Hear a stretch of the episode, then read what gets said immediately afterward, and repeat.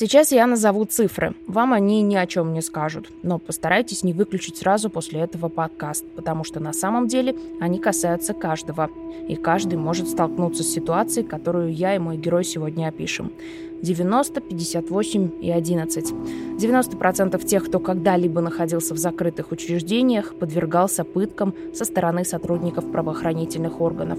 С 2016 по 2018 года 58 человек судили за пытки. Виновными признали только 11. Здравствуйте, это подкаст «Дело слушая», меня зовут Оля Ковалева. В этом выпуске, как вы догадались, речь пойдет о пытках. И если кто-то думает, что я интеллигентный современный человек, ну какие пытки, причем тут я, то вспомню поговорку про сумму и тюрьму. В нашем государстве второе идет рука об руку с издевательствами и истязаниями. И даже если человек не виновен, методы допроса это исправят. Пытки – прекрасный инструмент для получения нужных показаний. Истории жертв пыток – прямое доказательство того, как в одночасье жизнь обычного человека, не связанного с криминалом, может быть сломана. Так вышло и с Сашей Тимоновым. Его историю мне рассказал отец Александр Михайлович. Слушать, признаюсь, было непросто. Не представляю, как рассказывать. 20-летний Саша Тимонов встречался с соседской девушкой по имени Виктория. Однажды ему позвонили из милиции и попросили приехать в РОВД Московского района. Сказали, что Вика находится в отделении и нуждается в помощи. Саша со своим другом Сергеем поехали вручать девушку. Из здания РОВД молодой человек так и не вышел. Семье Саши его задержании рассказал друг Сергей. На помощь к сыну поехала мать и сосед. В милиции они увидели страшную картину избиения парня. Наверх забежала, там коридор длинный, дверей много, где что как. Несколько раз, пока бежала, крик прерывался. Она потом добежала, дверь приоткрыта, она забежала, увидела его лежащим на полу. Он лежал в наручниках, короче, верхом на нем мужчина сидел. Из-под задницы мужчины этого торчали руки в наручниках. У сына был пакет на голове. И он ему рот затыкал левой рукой, и правой бутылка большая, вот эта коричневая, как-то из-под пива, по голове его колотил. Из-за попыток защитить сына досталось и матери. Позже стало известно, что Сашу обвиняют в убийстве друга его девушки, якобы из-за ревности. Кроме того, выяснились и другие подробности. Саму Викторию тоже пытали. Отобрали паспорт, били и угрожали изнасилованием. Именно поэтому девушка оговорила Сашу – а тот признался в убийстве под давлением. Он даже мне в тот момент не, вообще не говорил, до этого нигде ничего, а адвокату сказал. Он говорит, ну как ты подписал вот эти признательные, что у тебя забивали вот так, вот так, вот так. Я, говорит, только подписал в тот момент, когда мне, говорит, сказали, показаниями свидетелей доказывается, вещественное доказательство. Мы и вещественное найдем, а главное, показания свидетелей, вот они на тебя показывают. От этого ты не отвертишься. В суде как хочешь выкрутишься. Хочешь мужиком сесть? Сядешь. Нет, сейчас, говорит, в аптеку иду, презерватив беру, мы, говорит, тебя дубинкой изнасилуем, фотографии выгоним, и будешь в пидорасах сидеть. Только после этого я, говорит, подписал. Вот только из-за этого. Угрозы были не только на словах. Для свидетельствования побоев Саша Тимонов обратился в больницу. Ему назначили МРТ. Врач ужаснулась, смотря в томограф. Добавила, что в любой момент Сашу может парализовать. На фоне сильнейшего сотрясения головного мозга у него начались регулярные приступы судорог. Отец говорит, что он был весь в синяках и кровоподтеках. Рассказывал, что били бутылками с водой, делали слоника, надевали пакет на голову.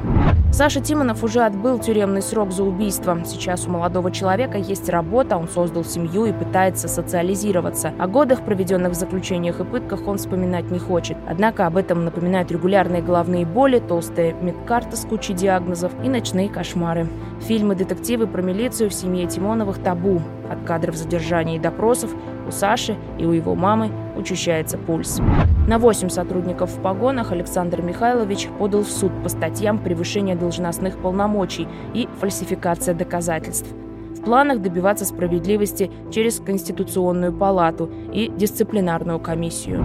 Еще в начале выпуска я сказала о том, что с 2016 по 2018 года было заведено 58 уголовных дел по фактам пыток. Это ничтожно мало. Более того, из них 47 дел были переквалифицированы там фигурировали формулировки типа превышения должностных полномочий, а это смягчает ситуацию. Действительно, то, что человека пытали, доказать порой непросто. Во-первых, сотрудники правоохранительных органов знают, как бить, чтобы не оставлять следы. А вот если кто-то был неосторожен, то всегда можно надавить на врачей, которым идут на медэкспертизу. Я обратилась к эксперту доказательной медицины, врачу Бермет Брактабасовой. Она рассказала о некоторых случаях из своей практики и о том, как медики в этих случаях могут защитить себя. Да, эти случаи известны, и они очень страшные, потому что снаружи следов нет, но внутренние органы разрушены.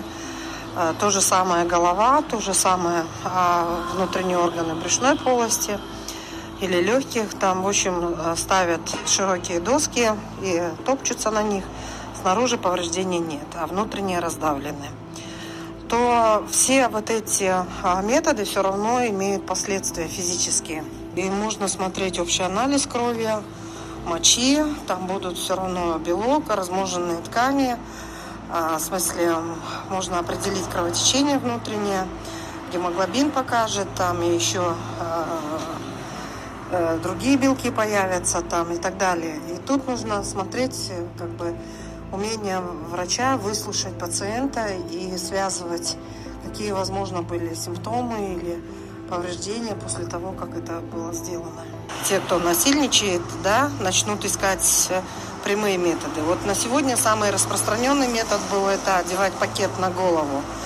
Э, одевают хоть на несовершеннолетних, хоть на кого. И там, если было серьезное удушение, то будут и кровоизлияния в глаза, и в легкие, и так далее, и так далее.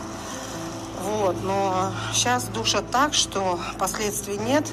И человек может об этом только рассказывать. Бермет также рассказала о Стамбульском протоколе, принятом в Кыргызстане в 2014 году. Поясню, этот документ по эффективному расследованию пыток. Должен его знать каждый врач особенно гинекологи, проктологи, хирурги, травматологи, сотрудники приемных отделений и скорой помощи. Тогда медики более четко будут понимать свои права и отражать давление правоохранителей. Ну и закончу я тоже цифрами. Пытки наносят и экономический ущерб государству. Согласно подсчетам коалиции против пыток, общая стоимость затрат по каждому случаю составила в среднем от 2 миллионов 845 тысяч до 4 миллионов 97 тысяч сомов. Коалиция против пыток в Кыргызстане обратилась к правительству правительству и предложила создать отдельный орган для расследования преступлений о фактах пыток. Кроме этого, Генпрокуратуру попросили изучить факты о поступивших заявлениях о пытках, а Госкомитет нацбезопасности обучать следователей расследовать жестокое обращение.